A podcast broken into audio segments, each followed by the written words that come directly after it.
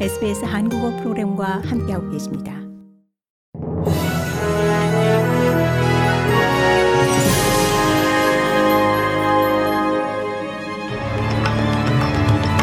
(2023년 3월 3일) 금요일 아침에 SBS 한국어 간추린 주요 뉴스입니다.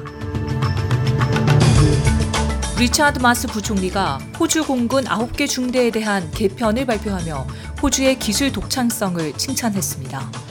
빅토리아 질롱에서 열리는 호주 국제 에어쇼에 앞서 마스 부총리는 새로운 트리톤 무인 항공기가 전 세계에 호주군의 능력을 증명할 것이라고 말했습니다.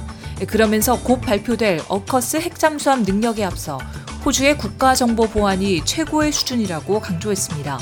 마스 부총리는 정부가 더 많은 방위 산업 물자가 호주에서 제조될 수 있도록 미국과 협력하고 있다고 말했습니다.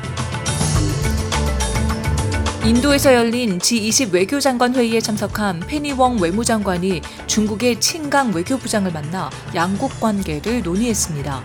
웡 외무장관은 양국의 갈등을 종결시키는데 중국이 더 큰 역할을 해야 한다고 촉구하며 호주산 물품에 대한 지속적인 관세를 폐지할 것을 강조했습니다.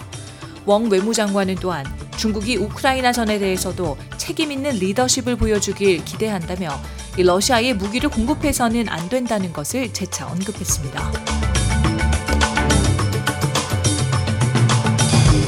퇴직연금, 즉 superannuation 개혁안에 대한 여야의 공방이 이어지는 가운데 일부 언론 매체가 정부 개혁안에 영향을 받는 사람이 50만 명이 넘을 것이라고 보도했습니다.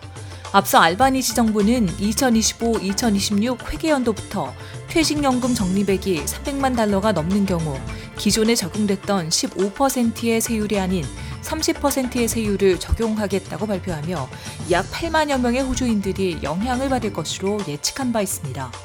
하지만 일각에서는 이번 조정안으로 영향을 받는 사람들은 예상치의 6배가 넘을 것이라고 예측하고 있습니다. 피터 더튼 야당 당수는 채널 9과의 인터뷰에서 연방 정부의 정책이 미래의 많은 사람들에게 영향을 미치게 될 것이라고 강조하고 있습니다. 징계위원회에 회부되는 빅토리아 경찰이 늘고 있는 것으로 집계됩니다. 2022년 빅토리아주에서는 총 17명의 경찰 직원이 해고됐고 추가로 31명은 사건이 조사되는 동안 사직한 것으로 파악됐습니다. 작년에 실시된 징계위원회는 경찰 정보에 대한 부당한 접근 및 사용, 성희롱, 약탈적 행동, 소수자 그룹에 대한 비방 행동, 가정폭력, 음주운전, 불법 약물 복용 등의 이유로 열렸습니다.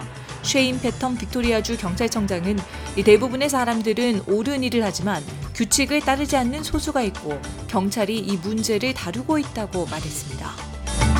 고국에서는 더불어민주당 이재명 대표가 오늘 이미 기소된 공직선거법 위반 사건 재판을 받기 위해 법원에 출석합니다. 올해 들어서만 세 차례 검찰청에 불려나온 이재명 민주당 대표가 이제 재판을 받으면 검찰 수사에 대비해야 하는 처지가 됩니다. 검찰은 검찰대로 남은 대장동 사건을 엄정히 수사해 구체적 처분 방식을 정하겠다며 이 대표를 압박하고 있습니다. 이상 이 시각 간출인 주요 뉴스였습니다. 뉴스의 나혜인이었습니다. 좋아요, 공유, 댓글, SBS 한국어 프로그램의 페이스북을 팔로우해주세요.